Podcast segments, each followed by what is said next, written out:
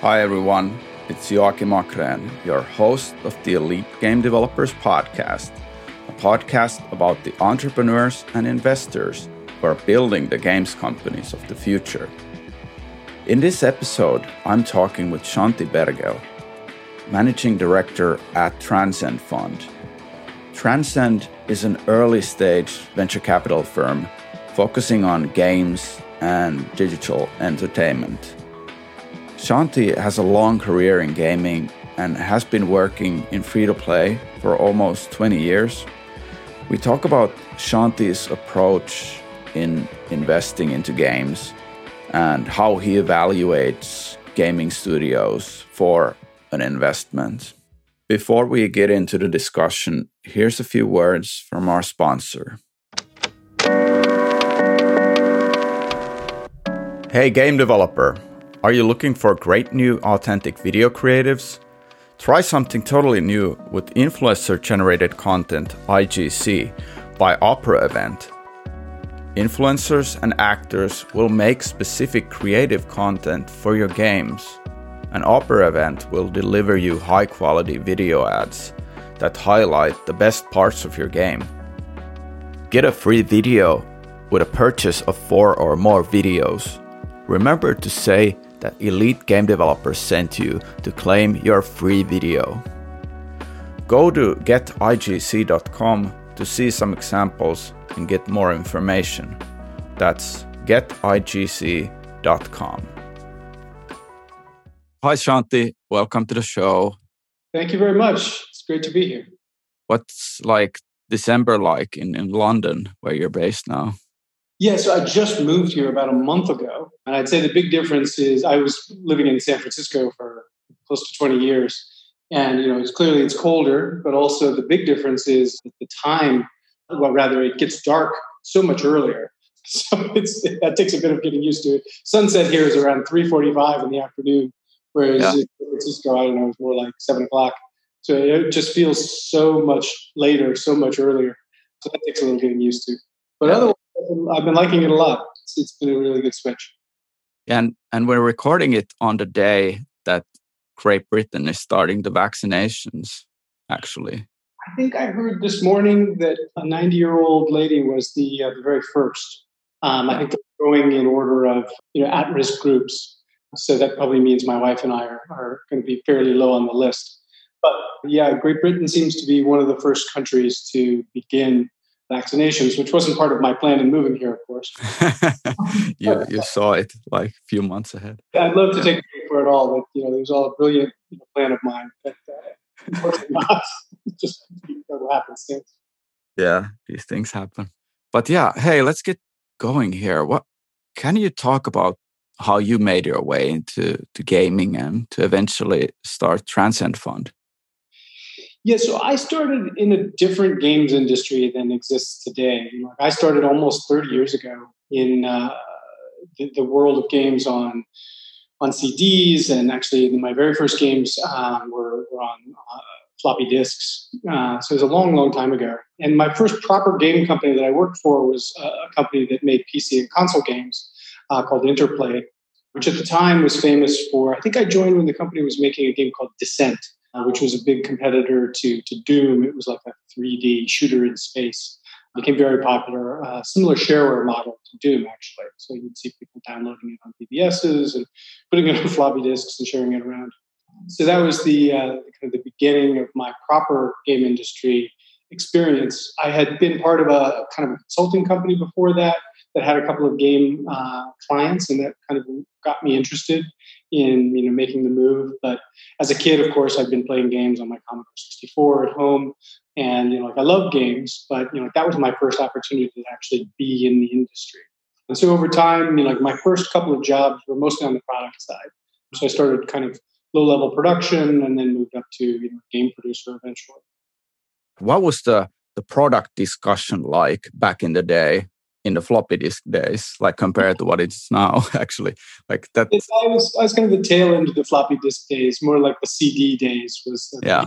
CD days. So like uh, we were we were starting to work on games for the 3DO and PlayStation One back then, but Yeah, I mean, there were different distribution kind of um, concerns, of course. I mean, everything was done at retail. Um, mm. And so you know, the uh, voice of the sales team was large. You know, like they would give you a forecast, like, oh, I think I can sell this many to to Target and to Walmart and to you know these type of retail accounts. I can get you know like OEM was also a big channel back then, and so you know going to bundle you know, software and volume with uh, different PC manufacturers, um, and that was also a big deal. I at that point in my career also moved to Japan, and so I was dealing with kind of like the Japan specific flavors of a lot of those questions. But a lot of the you know questions around like would this game get greenlit or not had to do with retail forecasts. And so it's like how many units you know can you put through the retail channel was like the the base assumption set. And you know like the other side of it was uh, magazines. So like mm-hmm. magazines were the communication channel to the to the players. Um, and you didn't really have that many direct channels at all. You wouldn't really be able to talk to the players, you know, the way there was no internet, for example, like in the early days. Um, so there's no real direct channel to talk to the players you the press. Oh.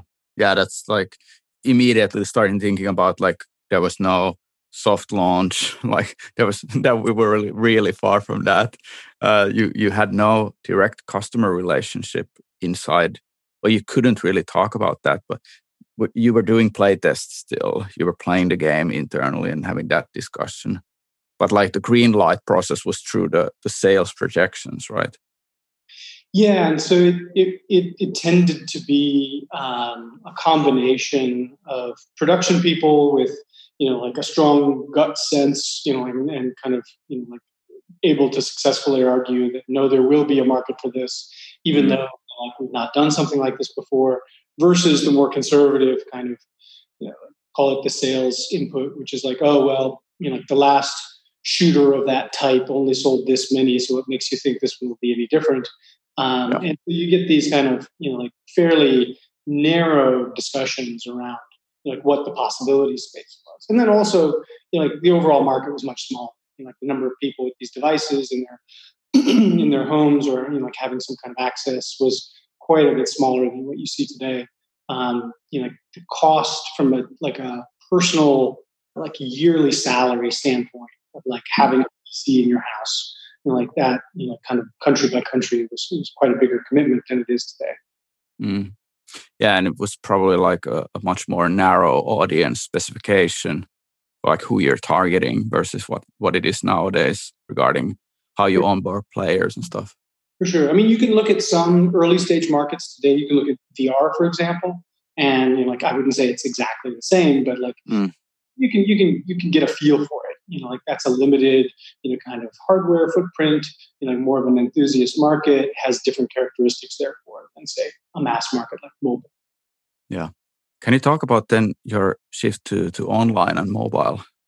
Yeah, so I had kind of fits and starts. Um, like I was always interested in the way that distribution affects product and product strategy. And so, you hmm. know, I saw there was any way to directly reach audiences I was interested um, and so I think the first time that you know, like I experienced any of that was well, we had uh, online multiplayer through some plugins, or, or they were like um, they were uh, like third-party tools back back in the early PC days. For example, Descent could be played um, online through the internet through something called Kali, um, and you know, like there's some other you know, tools like that that you could basically allow.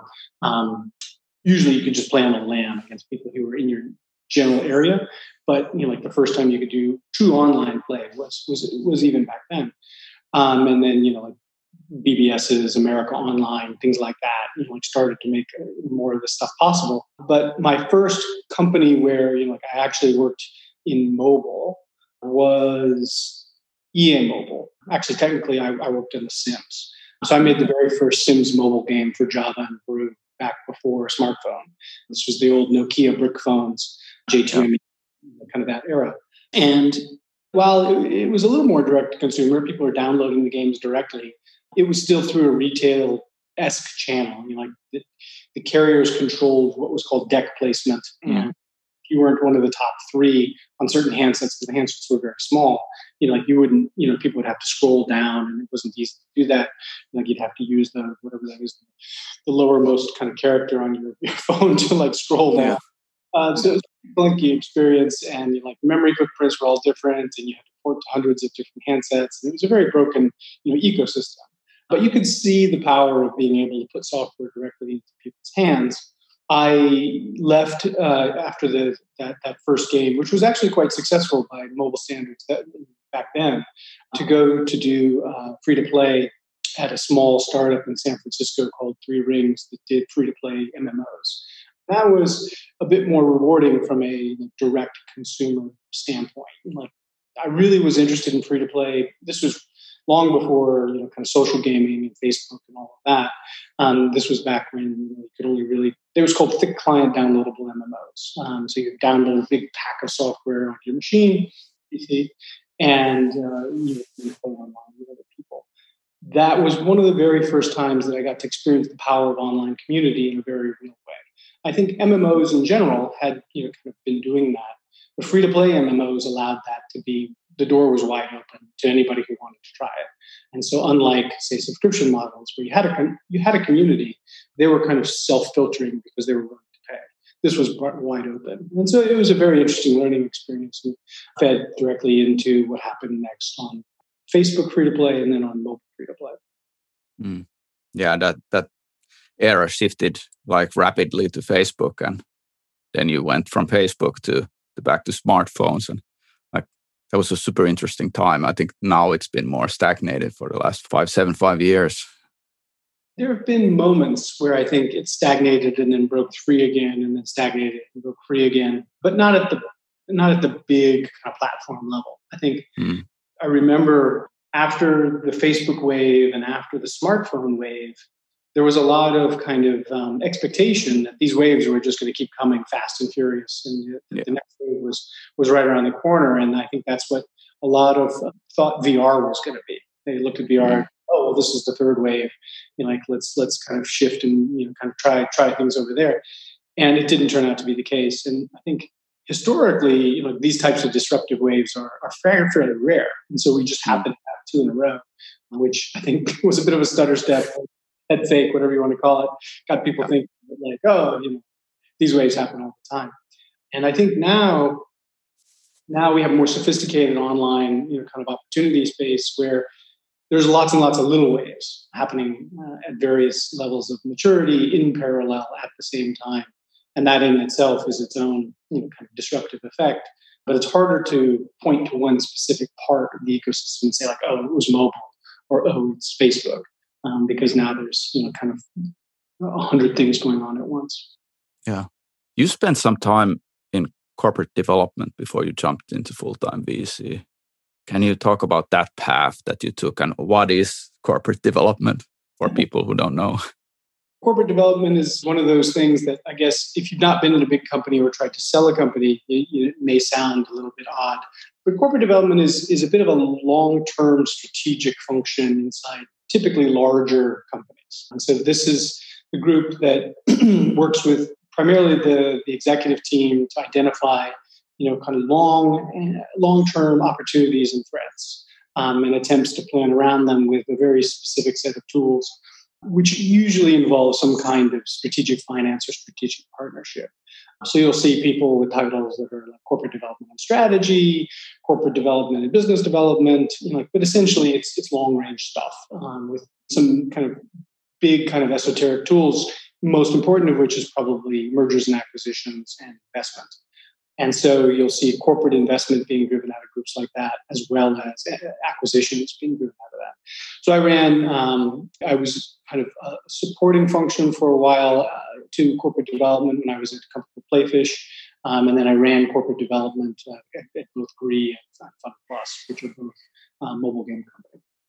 Was that like, especially like for your career? Like we, we discussed this before. I remember this discussion where you mentioned that working in corporate development actually prepared you really well for the, the challenges of uh, venture capital. Can you elaborate on that? Yeah, I think it's it's a little counterintuitive to some people. Um, I mean, first of all, because maybe people don't have a good sense of what corporate development is. But um, in my case, why I say that is that there's, I think, a sense that being a VC is is is some you know, kind of um, powerful position. In some senses, it is, but in some senses, it's really not, um, because you're you're partnering with people who are really driving the show you partner with an entrepreneur, you kind of back their vision, you help them do more and more with you know kind of the opportunity space that you're kind of co-creating with them and mm-hmm. that is a backseat type role you're not driving um, and so like corporate development is a bit of a backseat type role where you're, you're you're helping the executive team you're helping the entrepreneurs that you acquire into the company and you're really kind of trying to keep a larger uh, agenda in play and doing it mostly through influence. You know, I you know call it soft power if you're familiar with that terminology. But yeah. you, know, you, don't have any direct control in corporate development. You are basically um, using the power of you know, kind of your ideas and to some degree, you know, kind of your checkbook to you know, kind of move things along in the direction you think is correct. And VC is a little bit like that. Um, I wouldn't say it's the same, um, and I mean, it certainly didn't prepare me perfectly. But you know, I think the other half of my particular background is I, I also spent you know, like half of my time in corporate development, half of my time in production, and so I sympathize with you know kind of the the day to day grind of of making a game because I've made games, and then I sympathize with the kind of the, the longer term uh, strategic elements of building a game company because I know where those companies end up when they get acquired. Um, so I kind of seen the full arc of the shop floor all the way to the boardroom. And so sometimes that's a helpful combination to portfolio companies that we work with. Mm. And in these cases, when it is kind of this strategic partnership where you're representing the corporation who is helping the other party and you're there in the mix you want to see results as well from from the decisions that you made like is it a, was it a good decision early on or not? And it does sound like very much like a vc role although you have the ops background there from your own kind of job per se. Yeah so the the long-term orientation is definitely similar the thing that's that's very different is that you're at the opposite end of the life cycle of um, mm like when you're in m&a you're at the end of the life cycle buying the company that has been built by you know the founders and the investors uh, whereas a vc you're at the beginning stage and like yeah. me like some people have asked me uh, actually everyone has asked me at every stage of my career why i gave up the job i, I had before and like when i was a producer people were like oh it's the greatest job in the world why would you ever leave that and when i was a, a corporate development people person people would say that too it's like oh you get to see everything in the industry such a privileged position why would you ever give that up and so for me personally, you know, like I think the mix that VC offers of combining those two is really the most rewarding um, aspect of it. Is because I really loved making things. Um, mm. I wasn't frankly patient enough to invest two years every time to you know, kind of see them through. And I found it very frustrating not to be able to work at industry scale all the time. And so VC allows me to do both things at once, to partner with people who are much better at you know kind of the focus of delivering against a very specific game vision while also kind of looking more broadly at what's going on in the industry and attempting to orchestrate something at a portfolio level. That's interesting. Yeah. Before we go to to investing topics, like can you introduce Transcend Fund, what you're doing now? Sure. Yeah. I forgot we did. Um, so Transcend Fund, um, for, for people who don't know us, and, and you might not, it's, it's, a, it's a new fund this year. We, we launched uh, in March of 2020. Uh, so we were born into the pandemic, to say it dramatically. It's an early stage fund focused primarily on games. It's about $50 million. And we do checks from a couple hundred K to a couple million uh, US dollars. And um, we have a growing portfolio of, of game development and game development businesses that we backed. We invest globally. Part of the reason that I moved from, from Silicon Valley to, to Europe um, was to be closer to the talent base uh, in Europe. Uh, we, we used to joke that it's, it's hard to be a global fund when both of us are in the same city in North America. And so, you know, like my, my being here is you know, kind of part of our commitment to you know, expanding our reach globally. Hmm. Like when you're evaluating a company for investment, what are the top areas that you look for in a company so that you could get to a yes for an investment? To put it really simply, I mean, uh, ambition against categories that matter and the credibility to achieve that um, mm-hmm. is think, the, the easiest way to say it. But there's a lot that goes into that, of course. You know, like each one of those kind of statements kind of has its own set of things that has to be um, evaluated and, and, and, checked.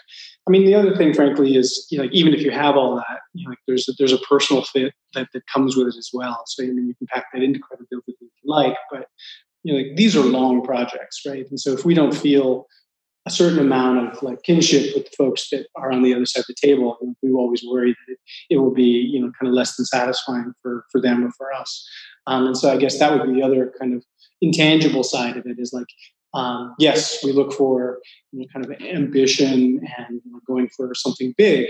Um, and then we evaluate the credibility of the team to do that. But then we also want to make sure that we can feel enthusiastic and them enthusiastic about us working together for a long period of time what weighs the most? Do you think it's still like at the early stage, it needs to be credibility uh, always? Like, how do you back a team without the, the how do you measure credibility for a, a team that's, you know, not doesn't have the most impressive LinkedIn resumes? Yeah, so it gets a little nuanced um, depending on where you're you're headed. So if, if, you're headed into a red ocean category with lots of competition and lots of known best practices, I think that's where you know like experience and credibility and being a known quantity matters much more. If you're going into a blue ocean area where you know, there are fewer competitors and you know, like it is more about learning quickly, then I think like having a, a stacked LinkedIn matters less. It's more about your personal intellectual horsepower and ability to drive results um, in an in an opportunity space that's pretty much there for the taking. Of course, it's never that cut and dry. It's never that clear cut. Um, it, well, certain big exceptions, I guess, historically, but when we look at certain opportunity spaces, they may look blue ocean, but then the flip side of blue ocean is like, okay, well, why is nobody doing that? right? Is yeah, that usually? Yeah, there's something wrong there. What's wrong with it? Um, and so, you know, like that's always, I think, the when people talk about fit between the entrepreneurs and the investors, some of that is a shared vision for if there's a there there, right? It's like, mm. oh well, you know, like that's an emergent space. You know, like, are you talking to investors who believe in that emergent space at all? Because you'll talk to certain investors who, you know, even today, like esports, VR, instant games, you know, take your pick. Um, they do or do not, you know, like kind of have a fundamental belief in the long-term viability of that space. And so it doesn't matter how credible you are if you're talking to an investor who just fundamentally doesn't believe that's going to be an opportunity then it's kind of an uphill battle. Yeah, I just recently had this discussion about the hybrid casual space, basically the mo- mobile, where you have a lot of companies trying to get in. And I had two separate discussions, and people were evaluating success differently, basically with total opposite ideas of what makes success. So it's it's not a clear cut thing usually. Like, how do you guys like do that kind of evaluation of when you play a game from a gaming studio what are the things that you're looking for in these early builds whatnot when you don't have the metrics available how can you really say that okay is this something that the category will like what do you think we do our best to kind of apply our, our personal histories and think uh, in terms of the, the audience and mm. what the opportunity space is for the developer to reach that audience in a way that's meaningful to, to that group. And so, what about, you know, I mean, I, as a game producer myself back in the day, you know, I certainly played a lot of early rough stuff um, and was involved in decision making around it. But, you know, I think the one thing that we can say is that it's really hard to stand out when you're going into areas that are you know highly competitive. Gaming in general is competitive even if you don't have a direct competitor in your exact category. You know you're competing for people's time always. There've been even quotes from the ceo of netflix said that his biggest competition was fortnite and so like you can see that you know, like even at that level people are thinking about the substitutability of, of just time itself for entertainment and so in games you know, like there's always another game that somebody could be playing, even if it's not in your exact category. So you're competing with other games, you're competing with other forms of entertainment, and you're also competing with the back catalog of our entire industry that is mostly downloadable and available online now. And so that kind of means that even if you don't have direct competition, you know, like the idea that you have to stand out and matter to people, I think is pretty primary. You know, like there are lots of ways to to think about that. You know, some people approach it from a very product centric uh, viewpoint. Some people uh, approach it very marketing uh, centric, and be like, "Hey, if I can get these economics and get you know kind of this this CAC LTV arbitrage going on, then I can get more distribution, and therefore, you know, like I can win that way." I would say we as an investor tend to be more interested in things that are authentically uh, true to the audience. And so, like, CAC LTV arbitrage isn't necessarily super authentic, but maybe something you're doing in product to enable that CAC LTV arbitrage is. And so that's what's interesting to us is trying to understand what is it that you know about your audience that's, that makes it possible for you to create something that is um, differentiated and will stand out and be memorable and become someone's kind of regular hobby. Mm, that's a good point. Yeah. What, what do you think are the common mistakes that experienced gaming people when they're, you know, they have a like this extensive LinkedIn resume and they they start their first games company. Like, what are the things that these people haven't prepared themselves for until they become a founder? everyone's different and it's hard to say like the mistakes that everybody makes but if, if i had to kind of like go down the, the, kind of the main line i'd say people with lots of game development experience um, when they start a, a, new company like their mistakes tend to be in everything else that isn't game development which is a lot right so there's you know kind of there's all the entrepreneurial stuff that has to do with starting a company scaling a company hiring legal uh, corporate development things like that and so all of that stuff matters a great deal even if you understand game development. I think the longer answer, you know, it's been said that a startup is not a small version of a large company. And I think that observation is also pretty primary to the point around like, okay, you know, the things that you haven't done as a game developer well, you haven't necessarily, say you worked at a big company and you were addressing a big audience um, because it's a legacy, you know, uh, it's a legacy franchise. So you've been extending a legacy franchise for the last five years of your career. Can you diagnose an emergent space? You know, can you go into a blue ocean and figure out you know, like what is going to be the next thing that's going to happen there, and like be there to ride the wave when it happens? Like sometimes that's just fundamentally a different skill set, um, and maybe somebody without a long history of doing it a particular way will be able to you know unclimb their mountains faster and figure it out you know, like I think the the fit with the individual opportunity is a little bit tricky to diagnose, but it starts with being clear eyed about what the opportunity really is. Like, are you going to make an incrementally better uh, RPG? Are you going to make something transformatively different? And what do you mean by that? And so th- those are, I think, inputs to this question. But you know, I think recognizing that a, startup in its early stages is fundamentally you know, kind of a, uh, a learning organism um, that's trying to find you know like something out about the market or a product or its audience and then derive strategic advantage from that faster than other people and uh, yeah.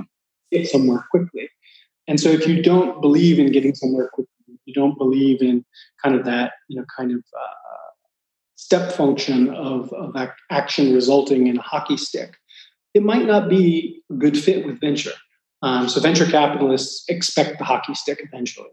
And so yeah. I think games, one of the great things about games today is that you can make an extremely profitable two person game company um, with no need for outside financing at all.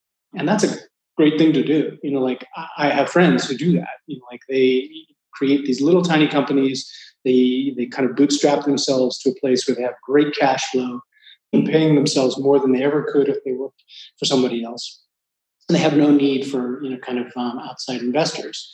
Um, they're never going to you know kind of you know hit tens, hundreds, you know kind of billions of dollars. But the fit with ventures typically, you know, like I want to create something that's going to do something, uh, eventually resulting in this kind of uh, hockey stick moment where the company grows considerably, and like, hopefully that happens in a time frame like between you know, kind of three to seven years. Yeah, yeah, I think that mm-hmm. is is sort of like the the moment where you realize that you're not actually going after that. Like then, it's the mismatch really like is is evident. Like I've seen it happen a lot, a lot. Like how do you approach a founder who is all, all of these topics could be taught as like they're qualifying people for a startup, but it's more about the learning, like taking in feedback, reacting to that feedback. Is that one of the the areas that you look for? Is like founders actually like taking feedback and coming back to you with sort of like the thoughts, and does that get people closer to getting to a yes? First of all, I don't think you can get to yes with every investor. I think certain investors, like I said, certain investors, because of what they think, um, they may never be, you know, a yes for you. Like if, mm. if, I, if you're talking to somebody, if you're an esports business and you're talking to somebody who's fundamentally not an esports investor, there is no yes. It's just, mm. you know, just a complete mismatch. But to the degree that it's possible, sorry, if you could repeat the question again. Yeah, like there's some some topics that come up in the discussions with founders and investors where it is sort of like what are they going after? Is it is the ambition level correct? Is it aligned with what venture wants to see? And if you give feedback to founders and the founders come back to you with sort of like you know they've iterated what they're thinking about doing they maybe didn't like consider all the the areas that they would need to think about to have a venture scale business like do you do you go from not knowing to actually giving a yes to them if if they're sort of like evolving during a time period when you're having those discussions? Yes it, it can happen. Um, i think it's important that you know like that be sincere um, and mm. not simply a, a checkbox exercise to convince an investor. So long as it is actually your plan and your intention to kind of achieve it um, then yes that's possible. Because you know like it is important to you know we, we have this phrase i think in you know in, in, tech investing in general where it's like uh, strong beliefs loosely held uh, which tends to mean you know like mm. you believe something really strongly until you don't. And, you and you know like changing your mind is fine so long as it's it's not something that just happens willy-nilly. It's it's something that happens because of a process you're running and you're you know it's an evidence-based thing and you have a plan for how you might change your I'm going to run this experiment, that experiment, and I'm going to learn from people in the market, and I'm going to kind of evolve my way to uh, to greatness. Um, I think simply running that learning experience well is almost required at this point. I, I don't know that you can, you know, kind of um, operate you know, like in certain gaming markets without that orientation, particularly if you want to run you know, kind of a service-based business. I think service-based businesses very much require you to evolve alongside your audience um, and to be you know kind of customer data driven to some degree. That said, you know like where you start that journey, you know, like you, you, you know, like everyone has an experience base that either is advantageous or not in terms of a starting point talk about like oh the person with the great linkedin and you know kind of uh, 20 years experience like they might have an advantage because they're you know kind of they're they're jumping on to that you know, kind of that ski jump you know kind of 50 feet higher than you know kind of somebody else. And so yes they will have more momentum unless that what they think they know isn't worth anything right? That's always a possibility right? Like i've definitely had experiences in my lifetime where i've come to things with high degrees of of confidence that turned out to be not true. I thought I knew how this worked, and I made yep. all decisions based on this assumption that I thought I knew how it worked. Um, and it turned out that what I knew was old and outdated and needed to be updated and replaced. Yeah, there's also this confirmation bias that can start happening when you see certain things that work, but then doesn't always fit the team that is coming to you for yes, investment. Usually held part matters, I think. Even yeah. people with great experience know, some of the people who I respect the most have been so successful in their careers and yet don't claim to have the answers. Mm-hmm. Uh, you know, they're the least convinced that they have the answers sometimes. And they're most sincerely interested in questions. And that's what I love about, you know, kind of working around people like that is that they're just genuinely interested in working with smart people to get to an outcome. Um, and you know, like they won't lecture you on what they think they know. They will be very interested in kind of putting what they know on the table and using it as a tool to uh, help the group get to a, a positive space. Yeah, that's that's totally true. Like then thinking about the because uh, I, I want to still do a deep dive on decision making because like I'm doing angel investing alone in a sense. So with like how I make the decisions is very clear that I, I sort of like think about what are the great qualities with the team. And it's always a, team based investment. So I, I try to come up, come in before they have the metrics. But like for you, you work with your your partner Graham. Like, do you have these debates when it's like let's say that it's it's a hard decision to make do you have debates uh, where you know there's areas where you might need to overthink and spend a lot of time before things become clear enough? Yes. So i think you know strong and strong positive strong negative signals are easy to interpret. Um, like from there you can go to a quick decision. Things that are in the middle are actually a broader category of things than I think um, you know one might expect. So, for example, people with great LinkedIn's, known teams with you know kind of great uh, intellectual capacity and great experience, going after things that they've never done before, or going mm-hmm. after things that they fundamentally they don't respect the audience in a way that gives you confidence that they know how to achieve greatness in this particular format. Um, so that's also in the middle. Um, so it's not just as simple as saying like, oh well, you know, a great team will figure it out. They might, um, but if they fundamentally misorient themselves to the opportunity and the audience, then know, like, how long will it take before that can be corrected? And like, do they have the capability to make that kind of self correction? There are lots of examples of things like that in the middle. Um, so the flip of is that is you know kind of unknown teams uh, with super compelling ideas but less verifiable credibility. And so Another version of it is um, spaces that I don't know very well, right? So where I have to learn in order to, you know, kind of come up to speed on what the opportunity space really is. Uh, so I think one of the things that you know, like I've learned to respect is the depth of various niche areas of our business. You know, like I remember we we bought a company at one point at one of my when I was running corporate development.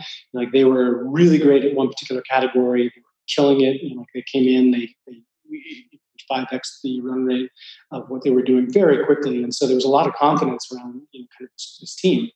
Um, and they said like, oh, well, we want to go into this other category. Um, it's got some similar characteristics, but it's got a fundamentally different player base.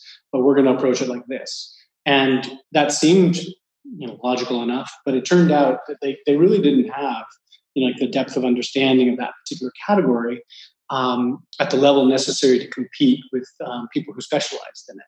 And so my ability to appreciate the depth of whatever category you know those folks might be going into is also important um, because otherwise you know, like you can get people who are super credible going after something that looks you know kind of big or you know kind of emergent and if i don't have proper appreciation for it as an investor that can also make it in the middle so i think you know like all of those actors kind of coming together um, with the right orientation and appreciation for plan um, is definitely part of the mix. Yeah, makes sense. Uh, then thinking about like helping founders that you've you've invested into, thinking about this value add term that often gets thrown around, like where do you see seed and like A round investors truly helping, and how do you and Graham work with your portfolio of companies? Do you specialize in certain way of helping? So I think this question of value add is is stage dependent. Um, so you know, early stage is is definitely all about company building. Um, so it's about product, it's about hiring, it's about organization, legal structuring, things like that. Um, Mid stage, you know, you get into development methodology and partnerships, business development, UA. Uh, later stage, you know, can often be about you know kind of finance strategy and you know m&a um, and so for us you know like having like i've been in the games industry long enough to have seen most of those cycles and so for me it's which toolkit to unpack at what time so you know when somebody wants to hire a back-end engineer you know we can we can uh, attempt to help them with that when they want to talk through an acquisition, you know, we can help them with that too. Um, you know, like I used to run, you know, I used to be the buyer essentially at a big public company. I can easily put myself in the shoes of you know, kind of people who are looking to acquire one of our portfolio companies. And so, like, we attempt to look at the the problems that that you know our founders are wrestling with, and you know, kind of put the right part of ourselves forward at the right time. Right. Uh, and do you do you basically go in with with stating kind of like this is where we work with you if if we come on board and stuff like that? Is it? Do you want to keep this kind of like transparency on like what are the founders actually like buying into in a sense? Um, yeah, I, I, don't know that it's it's that clearly marked on the back of the tin. You know, like yep. I think some people come in the door, you know, like with a real um, clear idea of what they want from an investor and what they want from us specifically. Sometimes we've had a couple of folks come in and just basically say, you know, like, you know, we want to raise from you, um, and mm-hmm. here's why. And so, like those conversations are quite directed and quite specific. But those are people who already know us pretty well. Um, so, like for example, like one of those cases was like we know that you know, like we're going to need you know kind of that corporate development, you know, kind of M and A instinct as we build our company, even from the beginning. And I think one of the things about acquisition that a lot of folks don't appreciate as well as perhaps they could is the long arc of um, storytelling that goes into a good acquisition. Um, yeah. So, like you talk to anybody who does games acquisitions at a high level, they will tell you, you know, like it's not like a like an engagement at the end of life where they simply look at your KPIs and your revenue and be like, oh, sounds good. Like they've typically known about your company from its first funding all the way until you know kind of you're looking for an exit. Um, and so, you know, when I ran corporate development, I made it my business to know those arcs of all of the companies in the industry that, that might matter to us. And so, you know, like that long arc of storytelling really um, is part of what, you know, kind of we help some of our, our founders with, given our background in kind of corporate development and strategy. Um, and so, you know, like it's an input to hiring, it's an input to um, PR, it's an input to product in some cases. And so, you know, like in, in some cases is exactly what people walk in the door asking for. You know, like I, I, used to live in Japan. I speak Japanese. It's a whole different chapter of my career. Some people walk in the door saying like, oh, you know, like we want to know about Asia. You know, like your Asia background is particularly interesting to us. Like in addition to money and help and all this other stuff that most kind of early stage investors do, you know, like we have a specific interest in that aspect of like how you guys can help us. And then some of it is just orientation and fit. Um, like I said, you know, like sometimes we have the right kind of messianistic belief in something um, that for whatever reason founders don't find from somebody else. And so we click really well and like that is the telling characteristic. You know sometimes it's yeah that's interesting. Thinking about like how you've developed as an investor like what are the areas that you've developed the most in the last two or three years? And what do you think contributed most to that development as an investor, the most meaningful thing that I've gotten better at is collaborative decision making. So, like working with others to, you know, kind of uh, as egolessly as possible, you know, kind of evaluate and partner with folks. Um, I think that's at the center of really what we do, and it's the, the, one thing that you know, like we all have to get better at if we're going to be kind of good at in, investing in game companies. There's a bunch of other stuff which is more back office and less important, but will you know qu- quickly take all of your time if you don't get it sorted. And i've had to learn a bunch about that too unfortunately. So i learned yeah. way more about you know kind of venture fund structure tax and legal than i ever wanted to but you know kind of required reading if you want to run a venture fund. But at the center of it you know like being able to work well with your partners whether it's you know, inside the fund to evaluate deals or you know with your portfolio companies to you know, can sincerely engage in their problem set and try and help them path to good outcomes like that's all like it kind of goes back to what i was saying about like why corporate development some sometimes prepares you a little bit for this job is that like you're you're doing a lot of that in corporate development not as collaboratively necessarily um, so that that that part is slightly different but you know like the group nature and the uh, in corporate development you do a lot of work cross functionally.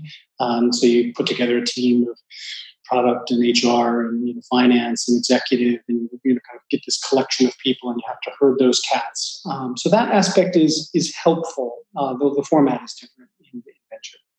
Mm.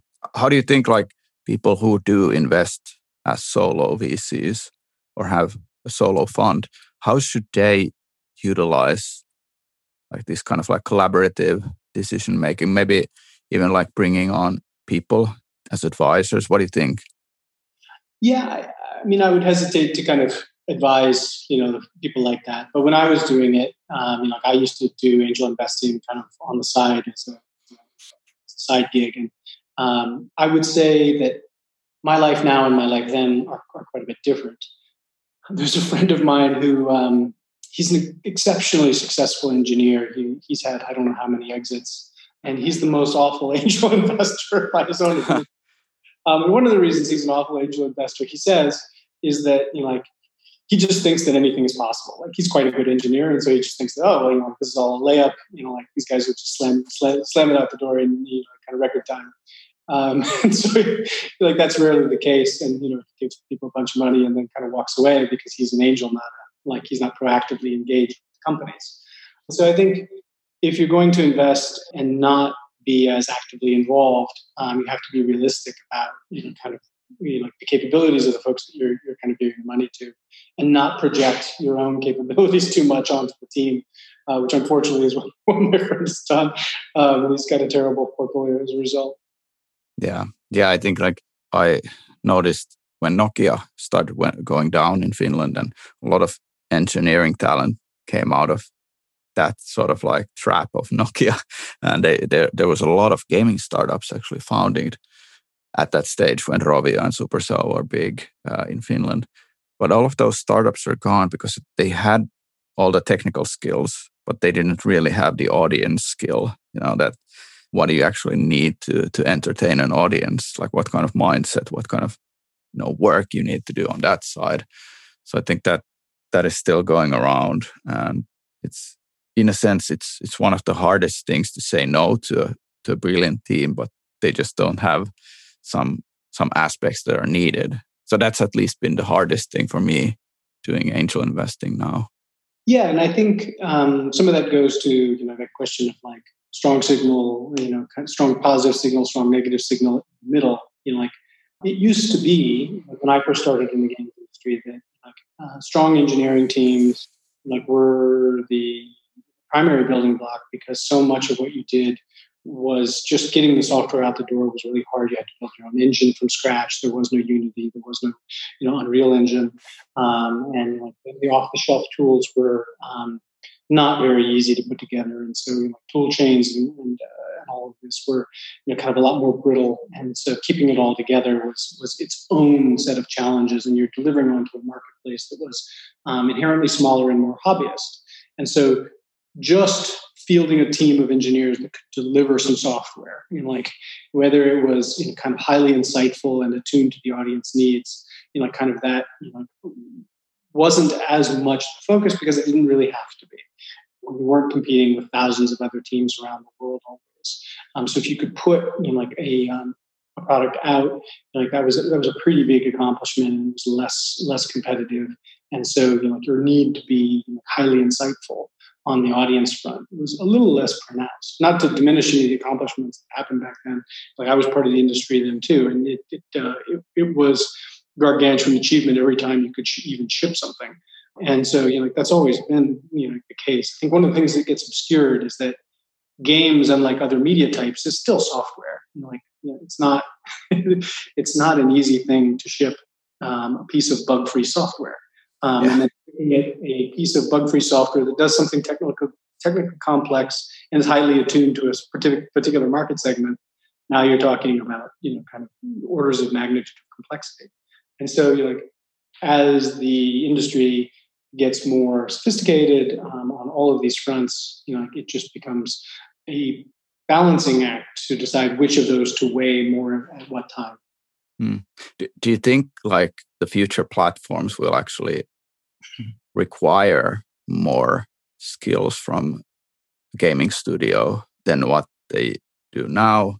of course, because that happened already in the last 15 years that, you know, the, the need of what you need to have the skills and the talents in these studios went up like exponentially. Will that continue? What do you think? I think it's become more required more often to have a um, an integrated team um, to have a team that understands how to ship software but also how to do bi to do ua to do you know kind of these these other things that kind of of the business into service models and to think about it in a full stack way which is oriented around the audience and so to the degree that that's what you're building i mean if you're building a like a premium game on apple arcade you know you can still hew more to the old version of, uh, of what good looks like. So your best practices can can still be you know, kind of pretty unchanged comparatively speaking from you know kind of say 10 years ago. But if you're going after something where you want to be in direct contact with an audience, where you want to learn from them, where you want to, you know, use a business model that isn't, you know, kind of straight ahead premium, um, then yeah, you'll probably have to craft your business, uh, excuse me, craft your development methodology in a way that maps to that. Bring people into the team and create communication and, and kind of methodologies that map to that. And I think that's you know like one of the the, uh, the big differences that we notice sometimes with teams that have done it before and teams who haven't, like if they've done you know kind of classic console versus you know kind of service based uh, gaming, whether it's online or mobile. Like if you want to then go from packaged console to you know kind of online free to play, um, that's a pretty big jump actually. Yeah, yeah, definitely. Hey, I have some final questions for you, Shanti. What is your favorite book and why? Yeah, favorite book. So I must confess, this year I've, I've, I've done much less reading. Uh, this has been a very busy year. My um, my favorite book is probably the one that has had the most impact on my life, which is a strange book for a game development conversation, and that's uh, that's Shogun uh, by James Clavell. Um, the reason it had such a big impact on my life is I read it when I was a kid, um, and it drove my interest in Japan. Um, and eventually caused me to study Japanese and to move to Japan to have a whole Japan-oriented chapter of my life. And you know, so like that's probably the biggest impact. Um, you know, as somebody who had a sincere interest in Japan, it's also a bit embarrassing because it's not exactly historically accurate or anything like that. It's more of a you know fun drama. But you know, for a 13-year-old kid in the backwoods of Oregon, um, you know, it had a uh, it had a big impact on me. Nice, that's great. Is there anything in gaming that you often think about, but don't often, if ever, get to say out loud? this is your way of getting getting me into trouble. yes. There's lots of inappropriate things that people say in answering this question. Yeah, I mean, I would say one of the things that I do have to kind of bite my tongue on sometimes is um, so I've been doing free to play for a long time. Um, and for me, a long time means since about 2004. And you know, like uh, that, that's one of the things I think is is is a bit. Um, I hear folks kind of say like, "Oh, this new business model, you know, it's got all these characteristics." And this is actually a really old business model at this point. Yeah, um, it's like I don't know, 20 years old. I forget exactly when the first uh, free to play games were, but I think you know, like the first ones that you know, got to any significant business scale were probably in the early 2000s. So call it a 20 year old business model. Like that's one thing that, you know, like, um, particularly, you know, kind of in the press, you know, it, it, gets discussed that way as if it just happened for the first time. And, you know, like, it's certainly been percolating and evolving and changing and, you know, kind of making platform transitions um, for a long time now.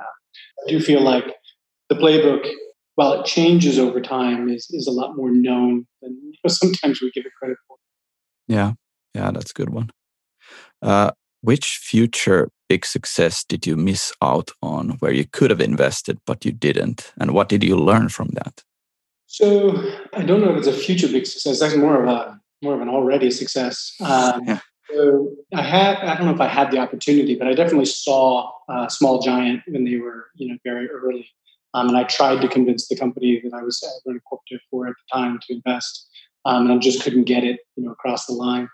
And the, you know, I guess what I learned from that was definitely that I mean, the things that people think they know can really stand in their way. Um, mm. So, talked a little bit about this already, but um, you know, what I think that company thought they knew was, oh, well, we know what midcore looks like, and this ain't it.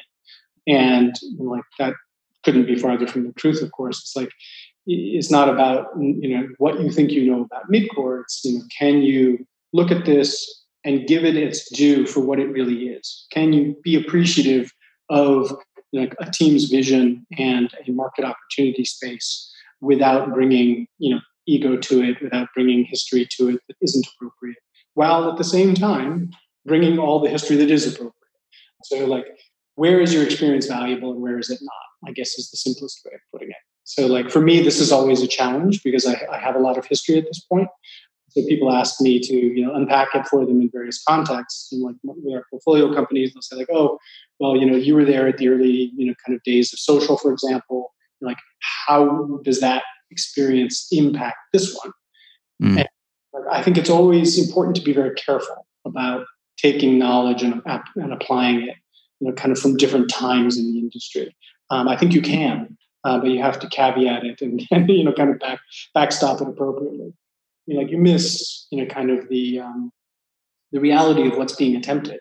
Like in that particular case, you know, like it was you know kind of a fusion of, uh, of, a couple of interesting things in a way that that player type was actually really open to and you know like underappreciating you know kind of the audience and what they want um, i think is usually at the um, usually at the center of some of these mismatches or you know, misdiagnoses at least it, you know, it was not the case um, and so like again it goes back to us for you know kind of attempting to you know understand the audience and attempting to be you know, kind of um, as egoless as, as we can about um, applying what we think we know.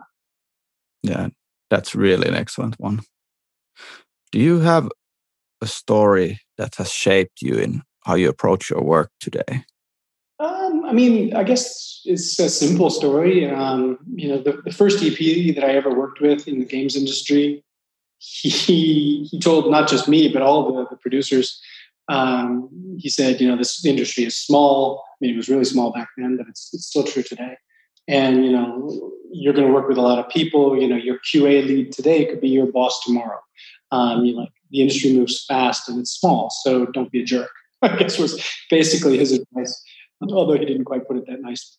And you know, like that definitely stuck with me. You know, like I I have seen um, a lot of the same people again and again over the years, and you know, it, it is again proven almost weekly to me, you know, that it is important to um, engage with the, the, game world as a, as a community in and of itself um, because it is quite small. Uh, and like at this point, it's quite global. So like I know people all around the world. One of the great things about being part of this community is I can pick up from San Francisco, drop down in London, and you know, like I'm still part of the same community. There's a bunch of people within walking distance of where I live now who I know from the games industry. Um, and so all of that, you know, kind of you know speaks to the uh, the don't be a jerk phenomenon that he was pointing to.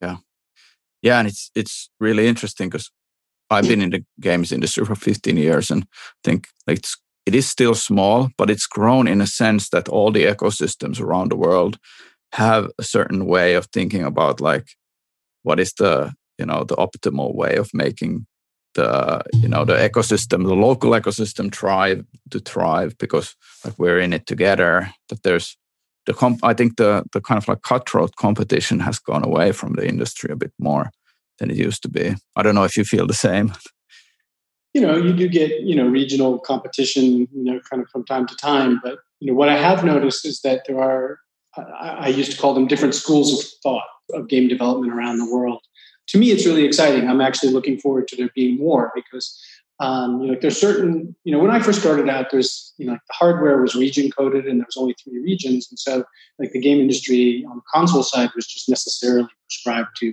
a, a subset of the, of the world. Now you're seeing, you know, like, consumers and creators from all over the world able to kind of create things that you know sometimes don't map to any of those you know kind of old uh, ideas. And so, you know, as an investor, you know, like that's really exciting to try and understand. And so, you know, like I would talk about, you know, like the school of thought of, you know, like Western game development from classic you know, kind of premium. When I was spending a lot of time in Japan, Japan school. You know, like there was a whole school of, uh, of browser gaming from Germany for a while. And Finland has been, of course, you know, kind of famously successful in mobile. You know, Israel has been very successful in, in certain categories, as has China. And so, you know, I'm very interested to see, you know, like what will happen in Southeast Asia, India, and Africa, South South America. You know, kind of you know, get their um, get their opportunity spaces fully fledged. You know, like if we will see different schools of thought emerge from those places as well. Mm. Yeah, I bet bet there will be. Hey, Sean, Shanti, this is the last question. What's the best way for founders to get in contact with you if they want to have a chat? Yeah, I mean, this is the easy one. Uh, so transcend.fund is our, our website. So you can get in touch with us there. Uh, that's probably the preferred way. Uh, you can also find me on LinkedIn and Twitter. Um, although it's not a good place to pitch me, it's a good place to start a chat. Mm. So pitches we usually focus to our website. Nice. Hey, thanks so much, Shanti. This was really awesome chat with you. Yeah, it's good to uh, it's good to catch up with you and uh, you know add to the podcast collection that you're uh, building at the the media empire. yes. Take care, man. Uh, have a good rest of the year, and uh, I'll see you next year at the at a conference, hopefully. yeah, that would be nice to see everybody in person again. I hope so. Yeah. All right. Take care, man. Bye. Bye. Thanks a lot, Shanti, for coming on the show. If you like our content, please follow or do subscribe to the show on your favorite podcasting app and check out our website at elitegamedevelopers.com where we have a lot of material regarding gaming startups. See you next time, guys. Bye bye.